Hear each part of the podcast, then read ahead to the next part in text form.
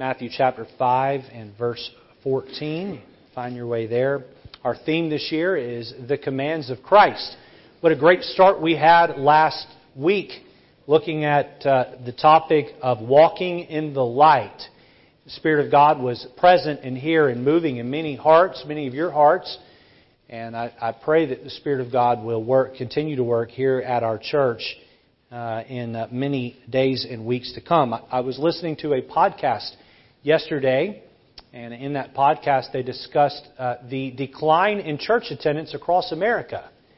And surely uh, the, the church numbers across America are greatly declining, especially among young people, especially since the pandemic. Uh, but there is one group of churches, there, are, there, there is a group of churches that is growing, and what those churches seem to have in common by this survey is they're very Bible centric. They teach the Bible.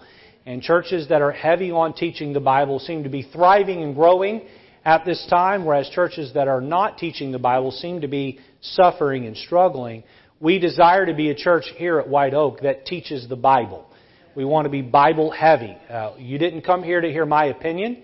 Uh, you came here to hear God's Word. And the articulation of the Bible. The Bible was written for the purpose of being read and understood, but it was also written to be preached. God works through preaching, and in a culture where preaching is being de-emphasized and uh, limited, and emphasis is being um, emphasis on singing is being emphasized.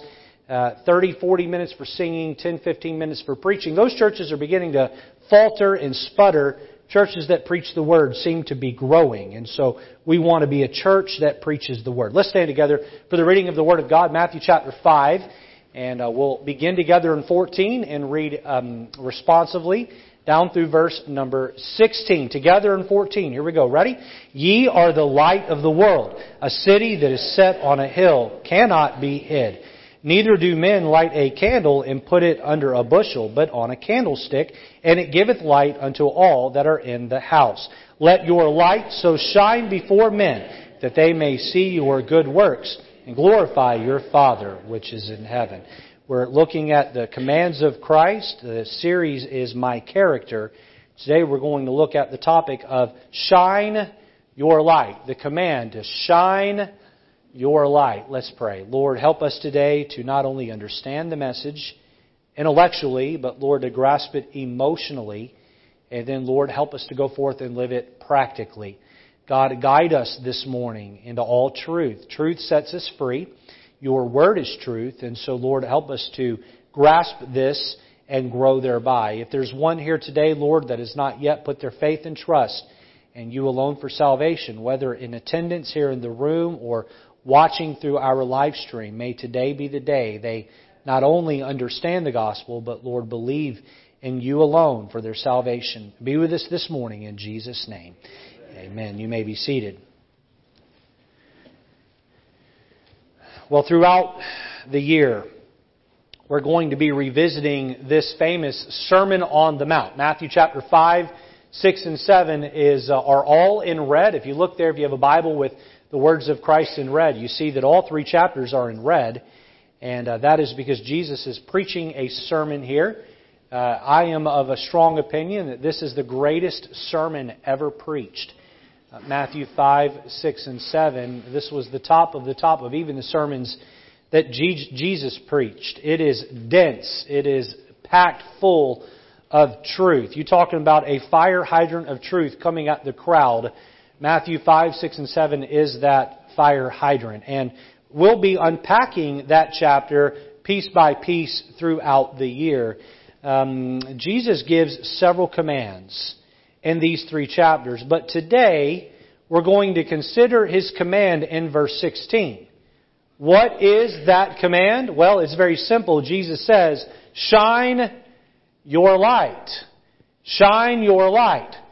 Um, last week we considered the command to walk in the light out of John chapter 12. If you walk as a child of light, walk uh, in the light, walk as a child of, of light, then your nature is to then turn around and shine your light. I think back to uh, the verse in the Bible that talks about the simple confounding the wise. When I was in Bible college, we had a time each week where the college boys would ride back and they would take turns preaching to each other. Uh, not a whole lot of it was biblically accurate, but we had a lot of fun. Uh, learning, cutting our teeth, learning how to preach. 18, 19, 20 year old boys learning how to preach. We had one boy that rode our night bus named Jamie, and Jamie was educably slow. He was mentally handicapped. And uh, one day, uh, Jamie, it was Jamie's turn to preach, and and he got up, and I don't know if he had all, I believe he, he was uh, autistic, but he got up to preach, and he used a sermon illustration that was profound and deeply impacted me. He reached into his pocket. Uh, he had been in the back of the bus throughout the dropping of the kids off that evening. It was night out, and while the lights of the bus had been on, he had held a piece of plastic up to the light in the bus, and um, when it was his turn to preach, he reached in his pocket and he pulled out one of these stars. You know, the stars that go up on the ceiling and uh, are lit up on the on a ceiling. And he said, uh, he said, now listen. He said, as you walk with God all week, uh, you should shine bright to others who live in darkness. What a powerful truth. And you see, if we walk in the light, then we get around darkness, we're going to do what? We're going to shine our lights. If you're not shining your light, it's an evidence that you're not really walking in the light. You see, to walk in the light is to shine your light. And if you're accurately and properly shining your light, it is an evidence that you have been walking in the light. Now, when I think of shining your light, uh, one of the first things, uh, this is simple, but one of the first things I think of is a dark stadium, like a sports stadium filled with tens of thousands of people, each one holding up a little light. You ever seen a picture of that before? Uh, one person holding up a light may not uh, be uh, all that noticeable, although if it is pitch black, you won't be able to help but see it. But when you have tens of thousands of people holding up a light, that is both um, uh, remarkable to behold and it is powerful in its display. Now, last week we considered the command to walk in the light out of John chapter 12. And if you walk as a child of light, then by your very nature, again, you're going to shine your light. Watch this. Uh, pianists do what? They play the piano. If we get a good pianist in the church who is a member of our church, I don't generally have to ask them to play. They're asking me if they can play. Why? Because pianists, that's what they do. They play the piano. Guess what singers do? Singers use their voice, and what do they do? They sing. They sing. I was in an office uh, uh, yesterday, and or two days ago, and uh, my wife was was not next to me. We were we were apart for a minute, and and I'm sitting there and I'm, I'm looking at something on my phone and I just start singing a Christian song sort of low key under my voice. And the receptionist says to me, Are you singing over there?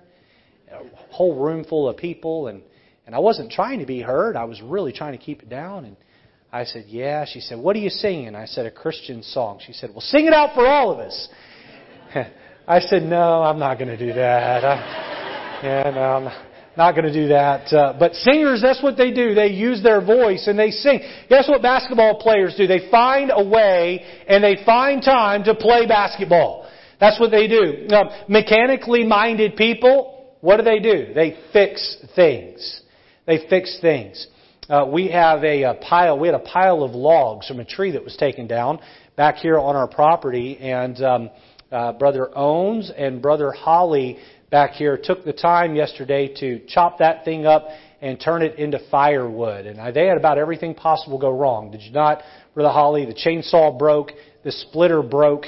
Uh, that was some tough wood, I guess. Uh, and that's how I feel when I'm trying to fix a church member. I get broken sometimes. So, uh, but uh, they're back out there trying to uh, get all that done. And you know what? If you go to Brother Holly's house, he has a whole. I shouldn't be telling everyone this because you're gonna have everyone asking you. Uh, but he has a whole building with just firewood, and they heat their house with that in the winter. And uh, that's something that he's passionate about. He's a he, he is a lumberjack, and you know what lumberjacks do? They split wood. And so, if you are a, a child of a light, then guess what you do? You shine your light. You don't have to be told to do it. You just do it. You just do it. Jesus says that you do not light a candle for the purpose of hiding it under a bushel or a basket. Rather, you, you, you use it to cut through the darkness. You cut through the darkness. Now, to be practical, everyone who knows anything about you, everyone who knows anything about you should know what? They should know that you are a child of God. I shouldn't go to work and say, hey, did you know such and such uh, is a church attender a Christian? What? Nah, can't be. Not, not him. Oh, you should hear the language they use at work.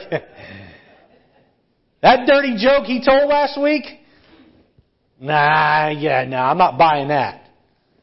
Now listen, if you're a Christian, everyone should know that you're a child of God. Everyone should know. I remember being a young man and, and being working hard at shining my light. And this is at a Christian school, but sometimes Christian schools are not always so Christian. I'm doing my best to shine my light. And by the way, I I didn't always shine my light. Sometimes I'd laugh at off-color jokes or say things that were wrong to try to fit in. But I worked hard to be a, a spiritual leader at uh, at school. And, and you know, it's funny when you sort of put yourself up on that pedestal of I'm going to do right and I'm going to lead the way in doing right. If you do laugh at a joke, everyone else laughs at that joke, it's okay. You laugh at that joke, they call you out hard. What are you doing laughing at that joke? What are you doing using language that way? People at work ought to sort of know that you live your life on a different level and hold yourself to a different standard. Why? Because everywhere you go, you are busy shining that light. In your neighborhood, you shine the gospel light. How? By maintaining a good testimony, by the upkeep of your home. Don't put a I love Jesus banner in your front yard and not cut your yard for a month straight. Two months straight. Have gutters that are falling off your house and a home that should have been pressure washed three years ago. Be a testimony. Be a testimony. Be a testimony not only in that way, but be gracious. You ever had someone blow leaves onto your lawn? Be gracious. It's okay. You can clean them up. And smile while you're doing it. You don't have to blow them back with prejudice, all right? Probably the wind anyway. Isn't that the excuse you use when leaves blow off your lawn onto theirs? Um, you should shine your light at work. Everyone at work should know that you are a man or woman who is deeply in love with God and His Word. You should shine your light, teenagers and children, at school. At school. To those of you here that go to a public school, you have a great opportunity to really show the love of God to others. The darker the night, the brighter the light. The darker the night, the brighter the light. How about at the grocery store? Or at a restaurant? You ever have a server not do a good job? Right? Some of you eat out all the time, so it, it probably happens on a regular basis. I had a Christian tell me one time, he said, if my cup gets below half full, then I cut the tip in half. Don't leave a track if you're going to do that. You ought to be gracious. You ought to be kind. The love of Jesus ought to shine through you. Some time ago, I took my wife out on a date. We were at a restaurant here in the area, and uh, the server that came up to our table was clearly not uh, had not been in America very long. Was a Spanish-speaking lady, and she did a fine job waiting on us. But you could tell there was something heavy uh, upon her, a burden she was carrying, and uh, she was just sort of going through the motions, and uh, my wife began to engage with her in Spanish, and uh, we invited her to church, and she looked at my wife and she said, "I'm so glad you gave me this." She said, "I've been battling thoughts of suicide. I've gone through a hard breakup, and my child was taken away from me." And there she was, not doing the greatest job, going through the motions, not not a bad job, but just getting by, and she didn't need us to reprimand her or cut her tip. She needed us to shine the gospel light. You ought to shine that light by the way you speak. You ought to shine that light by the way you dress. You ought to shine that light by the way you carry yourself and your body language. Some of you walk around like Eeyore, your head's down and you're moping everywhere you go. I'm not trying to pick on you, but you're not shining that light by the way you're carrying yourself. You're not telling the world by the way you're presenting yourself that you're saved and that you have grace and an eternal victory ahead of you. No, you're communicating depression and sorrow and sadness. You say, but Pastor, I am battling depression. I'm not here to pick on you this morning, but you need to make sure you take the time to tell the Lord that you want to present yourself in a way that shines that light even in your body language. You say, well, that wouldn't be being authentic. Listen, sometimes you fake it till you make it. Sometimes you smile through the trial. Shine that light by the morals and principles that guide your decision making. At work, you ought to shine that light by how hard you work. Christian, you ought to work circles around everybody that you know. They ought to want to hire more Christians because of the testimony that you've given. They ought to want to hire more Christians because when you were caught in a difficult spot, you were ethical and you told the truth. They ought to know that you would never take anything from the company, including time. You give your very best. Shine that light by how committed you are to the Lord in front of others. Shine that light by how committed you are to the Lord in private. For you to shine your light, you have to be willing to put yourself out there. We had our Christmas drama back on the 18th of December, and boy, a whole lot of work by a whole lot of people went in to making that happen. Uh, leading up to it, uh, Brother Jason Magnarella, the father of the young lady baptized, he and I were in here and we were blackening out the windows. We had black paper. We were putting them over the windows to be able to create the create the dark room for the drama. And um, you know what? We thought we had done a great job covering the windows until we turned the lights off in the auditorium. And you know what we saw? Around the edges, all this light started poking through where we hadn't quite got it all covered up.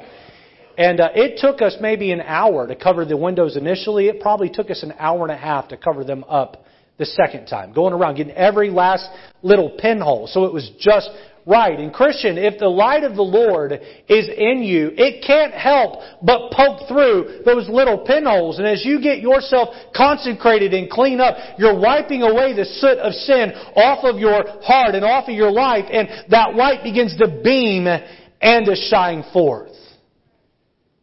If you're a child of light and you are living your life by walking in the light, then you cannot help but have that light poke through everywhere you go and be seen. Years ago, I was on a, a plane and I uh, struck up a conversation. It actually happened in that, that particular flight. I was flying Southwest. I was Group A. I still don't know how I got in Group A because I didn't pay extra, but I was Group A. And I sat on the front row. I had nobody in front of me. And so I sat, uh, got, got seated there on the end and uh, aisle seat and began to speak with uh, the person next to me. And some people, you know, they put their headphones in and they just go to sleep. They don't want to talk to you. I'm that guy. You sit down next and I'm looking at you. I want to talk to you, right? And uh, everyone's putting just, you know, that that kind of thing. And you say, why are you that way? Because I honestly, I want to shine my light. I, I'm gonna, you're gonna, you're a captive audience for the next two hours. I'm to tell you about Jesus.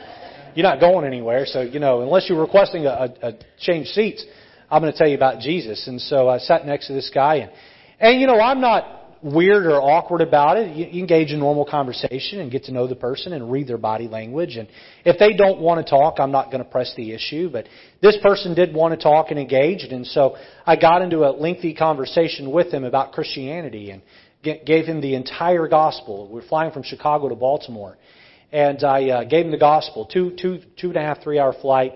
Um, the guy had lots of questions, lots of questions.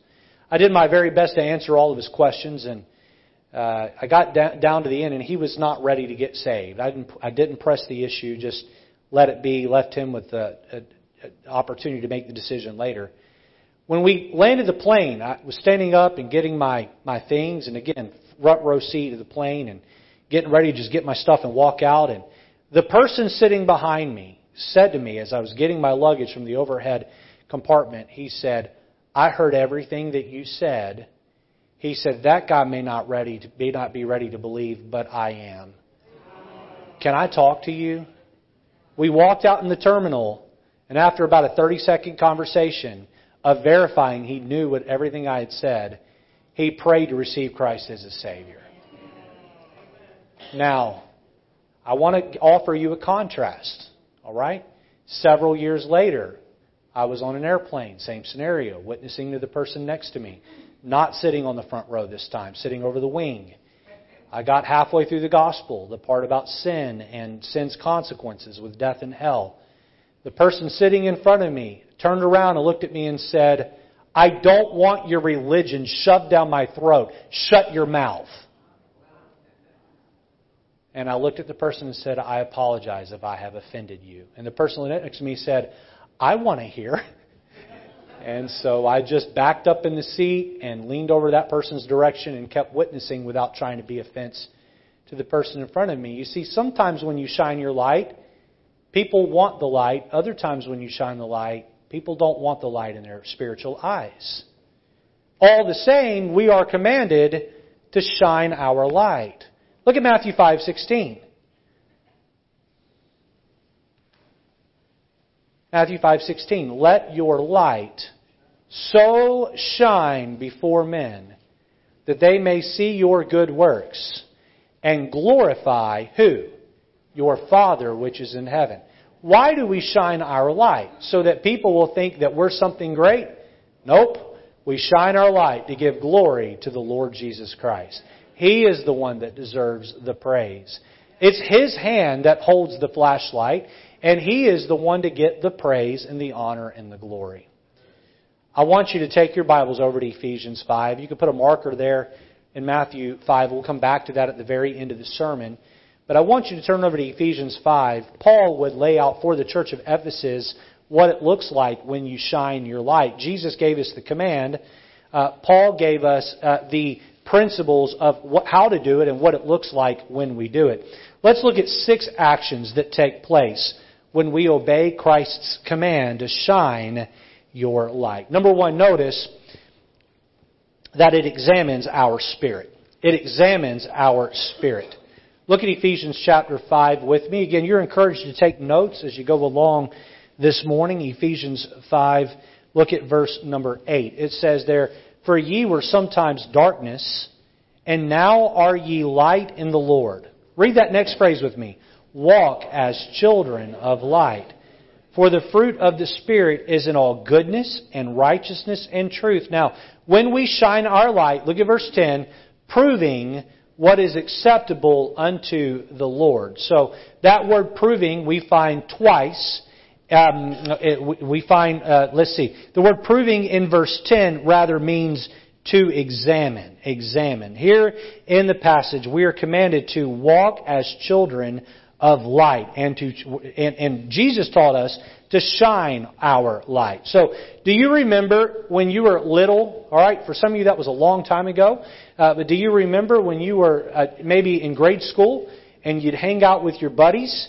And uh, as a junior age child, uh, you would tell them that you did something, and they would use these two words. They would say, "Prove it." Prove it. Right? I played basketball growing up, and I remember the first time I hit a half court shot. Right? Little fifth grade boy get running up and just hurl that ball from my stomach up toward the hoop. The first time it went in, man, I was running around the gym. I was so excited. And guess what? Nobody was there to see it. Nobody. It happened in an empty gym. That's how it always goes. And I went to school the next day and I sat down with my buddies and I said, guess what, guess what, guess what, guess what? I made a half court shot yesterday. You know what the other boys at the table said? Yeah, right. Prove it.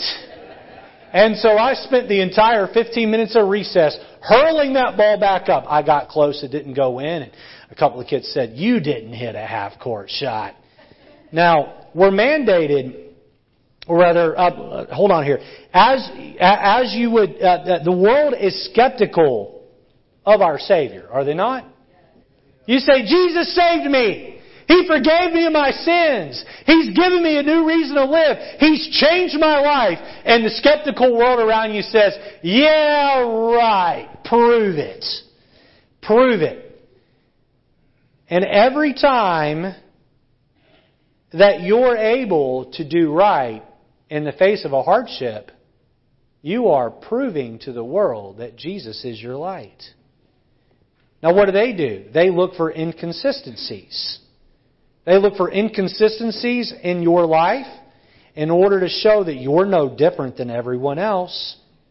Every day that you go to work and you allow the light of God to shine through your attitude or your spirit uh, onto the non-believers. You don't get drugged down in the scuttlebutt of the office talk. You don't get drugged down into the disparaging comments about the boss. You don't get pulled down into uh, talking negatively about a spouse. No, because uh, you have allowed the light of God to examine your spirit. And then what happens is it comes shining out on others. And you know what? By default, uh, uh, uh, by indirectly, it ends up causing them to examine their own spirit. And so as we take out the light and we shine it first down in our hearts, it examines our own spirit. And then we shine it out on others and it examines their spirit. I, I don't know about you. I don't have this thing of having a perfect attitude quite figured out yet. Does anyone here want to raise his hand and say, Pastor, I have a perfect attitude all the time? Alright,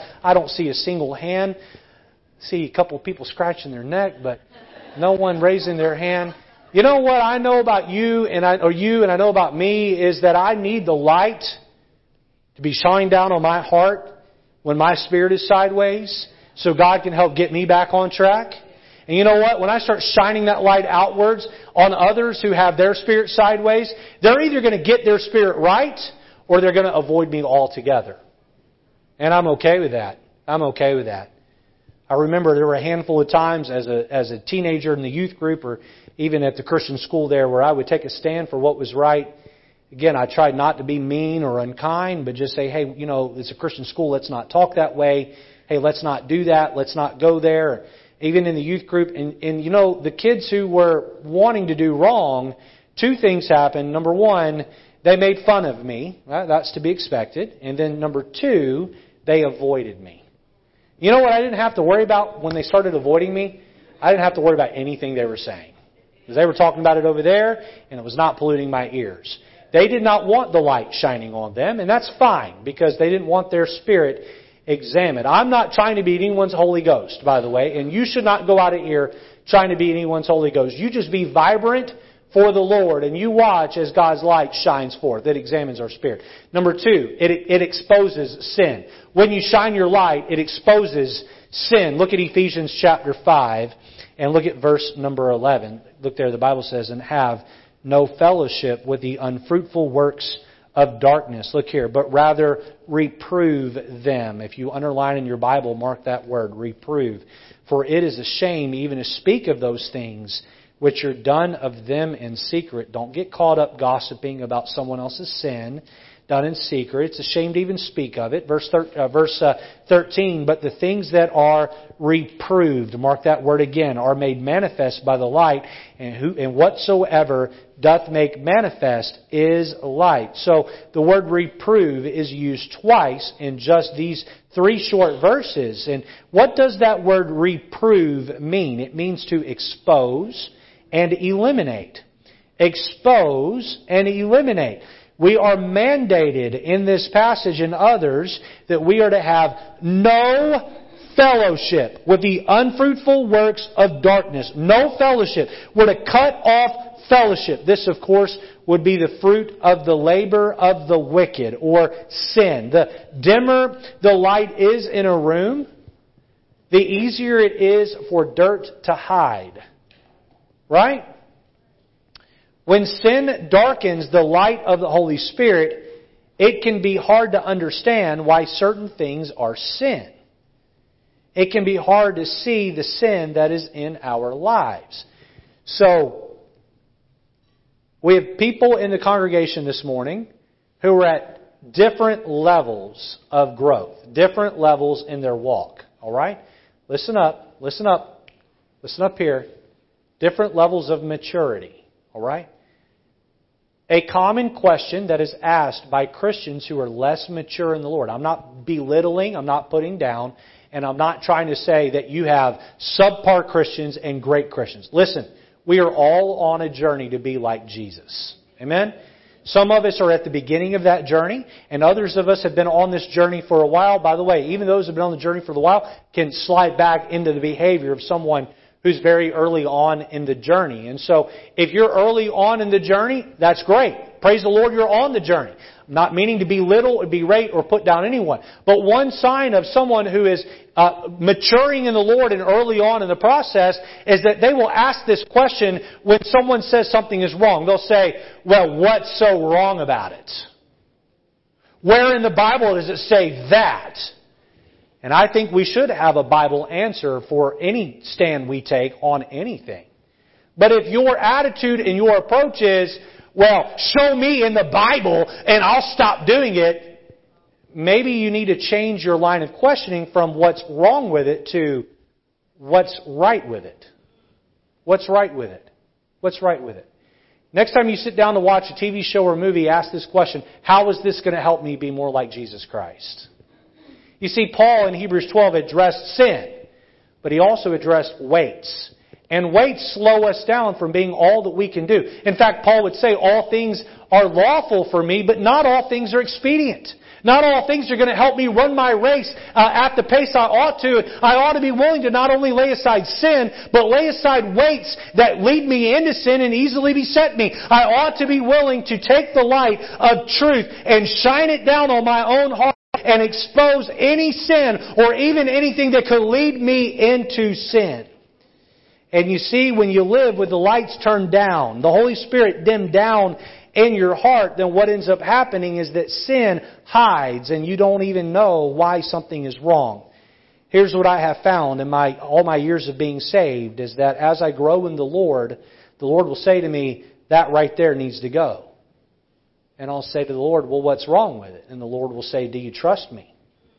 And I'll say, Yes, Lord, I trust you, but I really like that. And He'll say, I know you like that, but if you want to be more like me, then you need to let that go.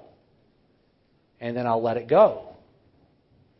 And then my, life, my Christian life gets better. And then all of a sudden, God says to me, Oh, and this over here?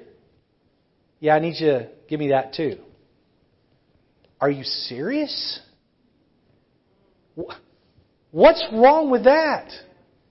And the Lord says, Richard, it's not about sin all the time. Sometimes it's about a weight that's keeping you from being what I want you to be. Do you love me more than that? Are you willing to let it go? So I can do a work in your life? Or do you want that more than you want intimacy with me? And you see, it starts by saying, Yes, Lord, to the very first sin that comes up in your life. Yes, Lord, I'm going to let that go. You say, well, you know what? I did that before I got saved and I just really enjoy it. I don't want to let it go. Sometimes it's time to just open the fist and say, Lord, here it is.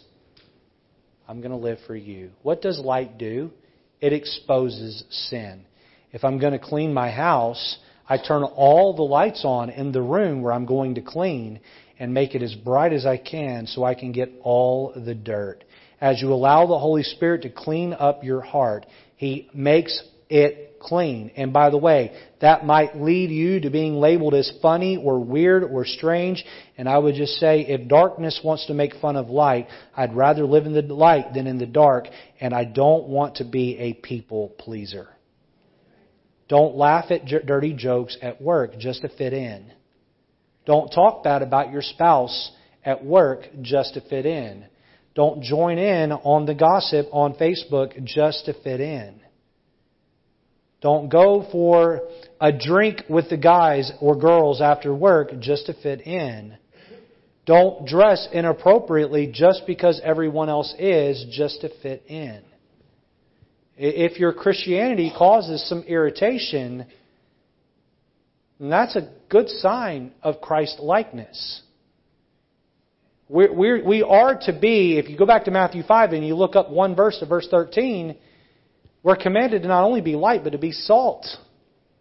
You know what happens when you put salt on an open wound? It irritates.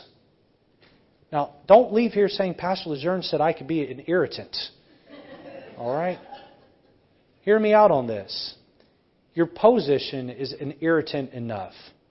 Your disposition needs to be kind and sweet. Kind and sweet. It examines our spirit. It exposes sin. Number three, notice, it enlivens the sleeper. It enlivens the sleeper. What happens when we shine our light? Well, it enlivens the sleeper. Look at verse 14 of Ephesians chapter number 5. You all are listening so well this morning. I thank you for that. Look at verse 14. Wherefore he saith, Awake thou that sleepest, and arise from the dead, and Christ shall give thee light. On a regular basis, you will encounter a Christian that has made the choice to hide his candle under a bushel. Right? They don't want others to know that they're a Christian. They're hiding their light. This person looks like the world, acts like the world, and talks like the world. This person is doing their dead level best to avoid their own Christianity and any signs of it. When I was uh, 18 years old, or rather 19 years old, I, I came home from my freshman year of college. And uh, I had had a scholarship my freshman year uh, because I, I had um, had high enough grades to earn that scholarship in high school and uh, came home and didn't have any money and needed money to go back the next year. So I'm calling around looking for a job and a, fr- a youth group friend of mine uh, named Matt, he called me and said, Hey, you looking for a job? I said, Yeah, I am. He said, I've got a job over here at this SuperValu food distribution warehouse and you know, they're paying this much an hour and if you work at a faster pace, then they'll increase your salary and, and I'm you know, 18, 19 years old, had youth and vibrancy and energy and strength and, and zeal. And so I, I went in and interviewed. It was a summertime position. I took the job and the next two summers I worked at SuperValu with Matt. And, um, you have to understand, being raised in a Christian home, I had been sheltered from the world. All right, uh, we turned the TV off over what would be labeled as a more lesser or minor curse word. We didn't use that language in our house. We were guarded from language in that house. I go to a Bible college, and that language is not allowed there. Uh, I'm cocooned in the dorms, if you will. And then I get this job, and I walk into the break room pre-shift, and the worst, most vile language is just, you all, some of you work this, you know this, just poured out on my head. And I am hearing the most vile words used hundreds of times in the 10 minutes leading up to the pre-shift. And I, you know, I put back on my heels a little bit and, um, I remember Matt, um, going, growing up to the youth group with him. I had worked a bus route at one point with him. I had gone soul winning with him. I had seen him lead people to the Lord. I had knelt at the altar with him as a teenager, and we'd both wept and prayed as we made decisions for the Lord together. Uh, he and me and his mom and dad and him, the four of us, climbed into the back of it. I climbed into a Chevrolet Cavalier, and four of us, Chevrolet Cavalier, and drove 800 miles to go to a conference. I ate my knees the whole trip. Uh, he and I were, had been good friends, and, and now I came in to work with him, and now he's using the same language they are. He's throwing up the same filthy gestures they are. Now, was Matt saved? Yes. But had Matt gone to sleep and dimmed down his light? Oh, yes, he had. And I did not go in there and get preachy with Matt. I didn't do that. I didn't even reprimand Matt. I just made sure he and I ate lunch together every day, took our lunch break together. Nothing changed that first summer. The second summer I worked with him, the very end of the summer, he looked at me and he said, I know that you know that I'm not right with God. He said, I'm going back to church. I'm not taking credit for Matt going back to church because honestly, other than just doing what I was supposed to do and living right, I did not correct him. I did not chide him. I did not say anything to him um, at all. Not one time. But Matt said to me, I'm going back to church. Shortly after Matt started going back to church, he met a young lady, and the two of them got married. And Uh, Matt um, uh, and his wife Chrissy now have a child or two, and last I heard, Matt is faithful to church and serving the Lord on a church bus route. Christians, sometimes you just doing right, living right, being right, and shining your light is enough to awaken the sleeper Christians around you. Have you ever stopped and asked at the rapture how many Americans will be taken out of here? Boy, I'm really fascinated by that thought. I really am. Because I think there's a lot of Americans who are saved, but boy, they're, they're asleep. That light is dim. They use the language of the world, and they go along with the cultural trends of the world. Uh, they, uh, they don't attend church very often. Uh, they live a very casual Christian life. And I, and I wonder how many, uh, listen, here's what I'm getting at. I wonder if American Christians would just wake up and be holy and do right and shine their light. I wonder how quickly the darkness would go running. We have a darkness in our culture that can only exist when the light of the culture is dimmed down and gone to sleep. Christian, don't you be that light. You turn that light on bright. Number four, notice it establishes our steps. It establishes our steps. Look at Ephesians 5 and look at verse number 15. Read it with me. Ready? Here we go. See then that ye walk circumspectly not as fools, but as wise. I have defined or illustrated circumspect as being a cat walking along the top of a fence with a pack of dogs on both sides yelping at its feet. That next step you're going to take very carefully, are you not? One false move and that, those dogs are going to own you. They're going to eat you. And as Christians, we're under constant attack. The devil is going to use any and every vice possible to trip you up and cause you to just be another statistic. Uh, in 12 months, he does not want you to be in church. In 12 months, if you're married, he wants you to be divorced. In 12 months, he wants your children to go the way of the world and the devil. In 12 months, he wants you to lose your job. Listen, Satan has come to steal and to kill and to destroy. That's what he wants of you. And Christian, you must be prudent and foresee the evil that's out there and that is in disguise. Take your Bibles to Psalm 119 with me. Psalm 119. We have to allow the light of the Word of God and the Spirit of God to be our guide. Psalm 119. Uh, Brother Joe, if you could take the platform monitors down just a hair for me. Psalm 119 and look at 105. Now we know that uh, Jesus is light. We looked at that last week. John 8:12, Jesus saith unto him, I am the light of the world. He that followeth me shall not walk in darkness, but shall have the light of light. Now, Jesus is the living word of God and the Bible is the written word of God. Hence, Jesus is light, the Bible is also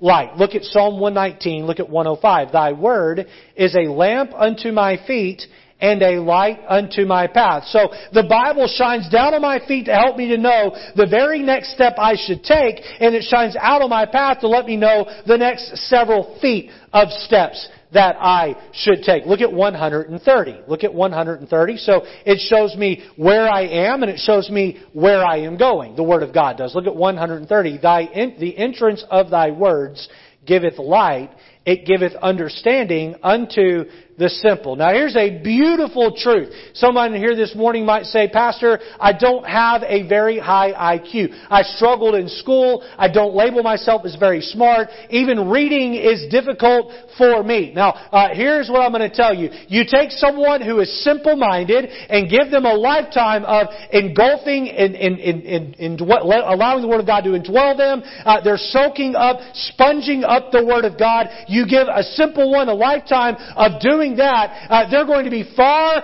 better off and filled with far more wisdom than someone who has an high IQ and does not spend time with God.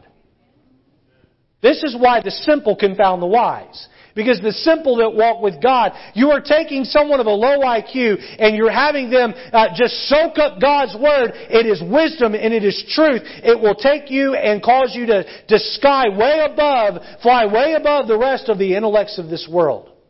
Romans 1 says, professing themselves to be wise, they became fools. When you try to live your life devoid of God in the light of God's Word, uh, you may be intellectually intelligent, but you are going to end up being spiritually unintelligent. You know what God's Word does? It gives understanding unto the simple. As Christians, we live in a dark world. Satan is the prince and power of the air. One day, Satan will be booted to hell, and Jesus Christ will rule and reign, and the kingdom will go from being a kingdom of darkness to a kingdom of light. Listen, hear me now. You, we all live in darkness. We live in a kingdom of darkness ruled by the, the, the king of darkness, and we are to take out our light, and we're to shine it bright in the dark, and we're to be bright lights in a dark world. And what does that do? It establishes our steps. It helps us know where to go and how to walk. Now, Oftentimes I hear people question the unknown will of God for their lives.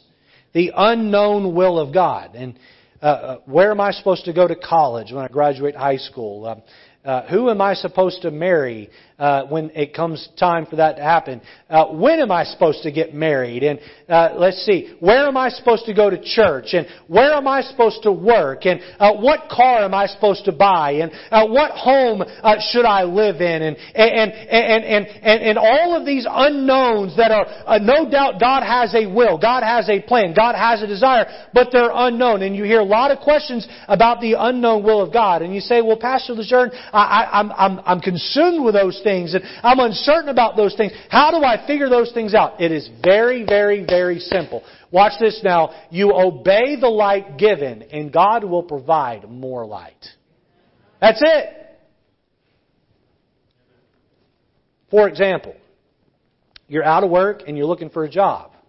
Pastor Lejeune, where am I supposed to work? Here's the reality until you start doing the thou shalt and thou shalt nots in here, you're not even doing the known will of God. Watch this now.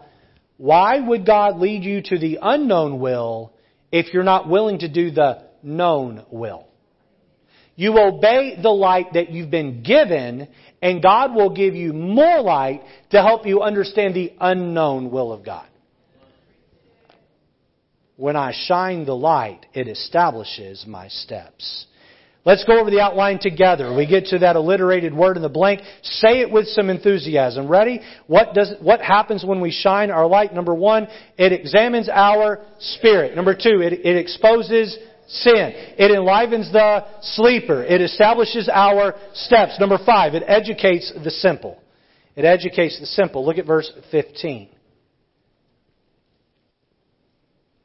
Verse 15 See then that you walk circumspectly, not as fools, but as wise. Look at 17. Wherefore be ye not unwise, but understanding what the will of the Lord is. Now let me go back to that thought about the will of God. Um, I, I'm going to give you my opinion. All right, I'm marking this as asterisk, okay? Richard Lejeune's opinion, all right? My opinion, after being in church for a lifetime, is that the most abused phrase in churches is this phrase, the will of God. All right? Well, it's God's will that I don't do this. It's God's will that I do this. It's God's will that. I've heard people use that phrase in such a horrible way. It's God's will that I run over here and, and be involved in this sinful activity. Former youth leader of mine ended up in an adulterous affair. And he got caught, and instead of repenting, he doubled down on it. And I was talking to him on the phone. I was well after I was out of the youth department. I was talking to him on the phone, and he said to me, he said, I don't understand what the big deal is. He said, Me and her read the Bible and pray together every day while he's still married to his wife. Hiding behind the will of God to do wrong. What a horrible thing. But how about hiding behind the will of God to be lazy? Well, it's not God's will that I be involved in this ministry at this time. Are you just saying something so that it's checkmate with the pastor or the ministry leader? Or have you actually literally spent time on your face begging and pleading with God about that? the will of God. Now, I want you to picture with me a young man walking down a dark road. Pitch black outside. If he uses the light provided, the Bible, the lamp to his feet, the light to his path, what's going to happen? You listening now? He's going to avoid falling into the land of foolishness, and he's going to walk down a path that ends up leading him or her into great wisdom. Now, on the way to wisdom, the light of the Holy Spirit shines onto the path of the unknown will or plan of God for his life. Again, I'm just going to repeat this. Write this down. Light obeyed always brings about more light. Light obeyed always brings about more light. Do you know that the inverse of that statement is true? Light disobeyed always brings about less light. By the way, if you're confused about what to think or what to believe, where to go, who your friends should be, what your future is, it might be a symptom of the fact that you, your relationship with Jesus has really slipped. People who walk with God always arrive at their destination. He who walks with God always arrives at his destination. Always arrives at his destination. I remember and, and, and I'm not trying to make the sermon about me, but I'm the preacher and I live life through my own eyes, so using my own paradigm sometimes is, is necessary to accomplish the, the task at hand.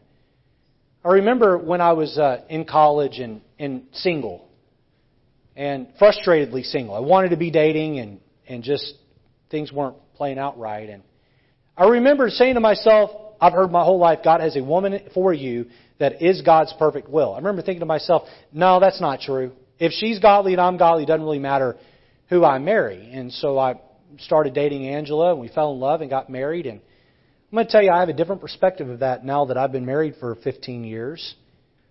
I know God had prepared Angela for me at a young age, and I know that for a whole bunch of reasons. I remember after we got married, uh, we were sort of uh, scooched over at the church we were in into the church's Spanish ministry. And I told the Spanish congregation this morning when I married Angela, I pretty much knew three words in Spanish. I knew baño, taco, and burrito. That was it. I didn't speak any Spanish, none.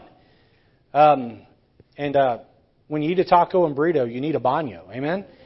Um, so they laughed too, but they laughed more charismatically than you all did. So, um, but I wondered what God was doing, what why God had shoehorned me, pushed me, allowed me to be pushed. I would sit in the Spanish congregation and uh, listen to the Spanish preacher and just be bored to tears because I did not understand a word of what was being said. And then God took us to uh, Granite Baptist in, in Glen Burnie, Maryland, there on the south side of Baltimore. And I was made a Spanish pastor. And boy, that was the hardest job I think I've ever had because I'm having to pastor people I don't even really speak their language. And I gave myself hard two years to really learning the language and began to preach in Spanish. And then after four years of being there, the rug was pulled out from under our feet. We were thrown out of that ministry. And for the next several years, I would not hardly speak any Spanish. I would not preach at all in Spanish. I would not use my Spanish.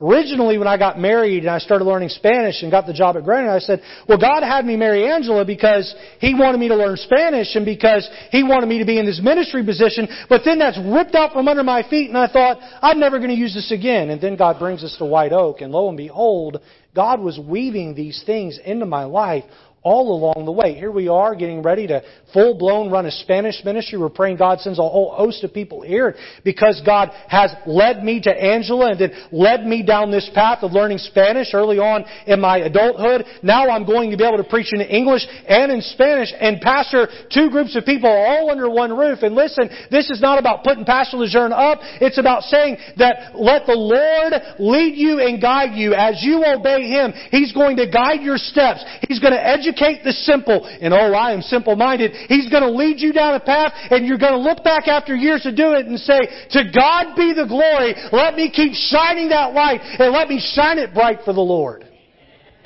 You're here today and you're single wanting to be married. If it is God's will, and it is not God's will for everyone to be married, if it is God's will for you to be married, don't be consumed about that. Be consumed with being a biblical Christian that loves the Lord and is living holy and let God work those things out in time.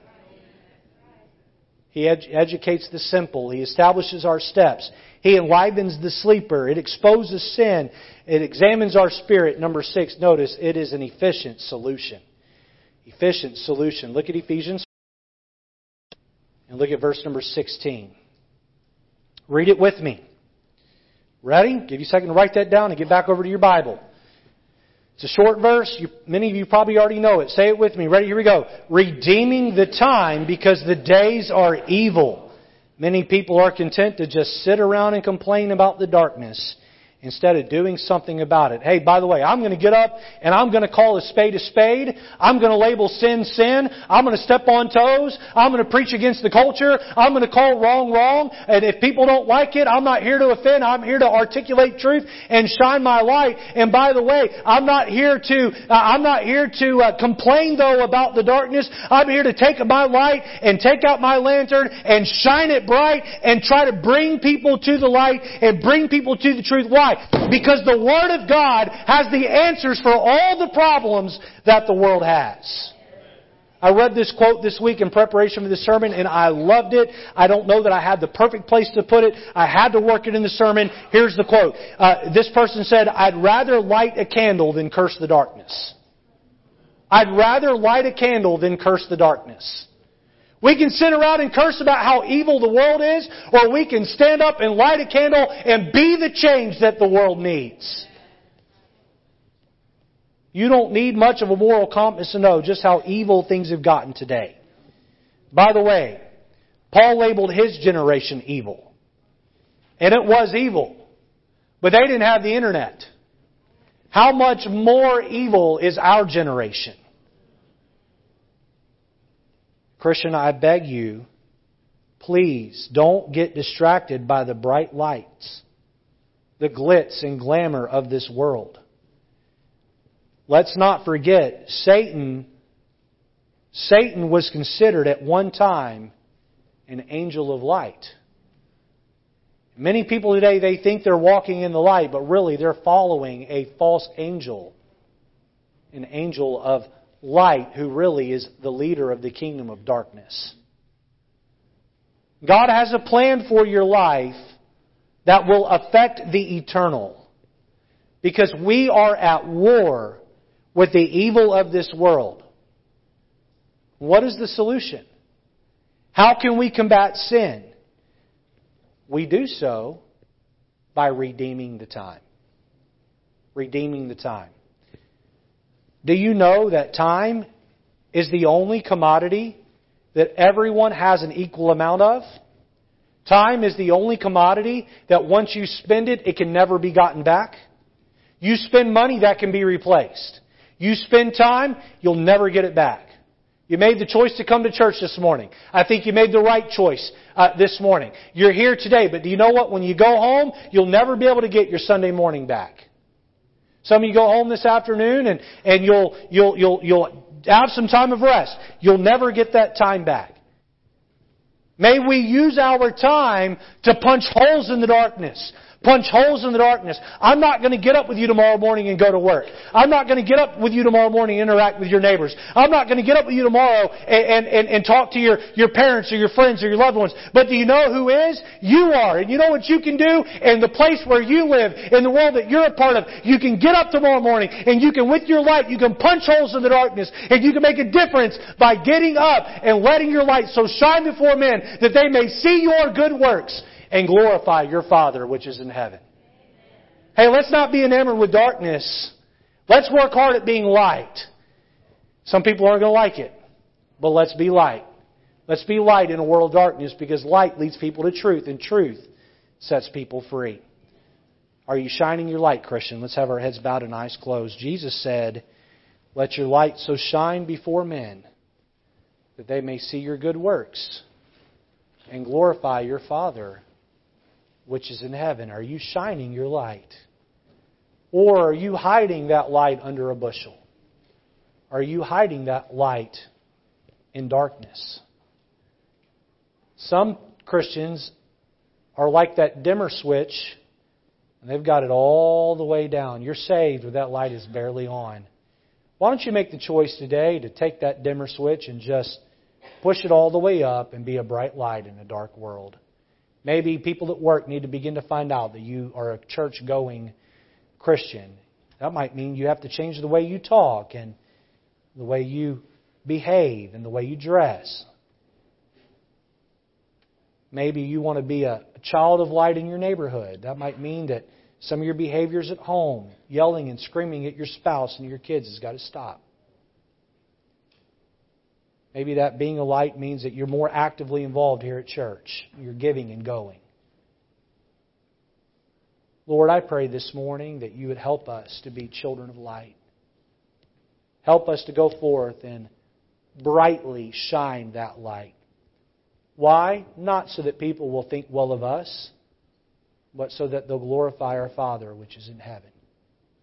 Help us, Lord, to take the challenges today to heart. Spirit of God, I have conveyed it's your place to draw men to the truth.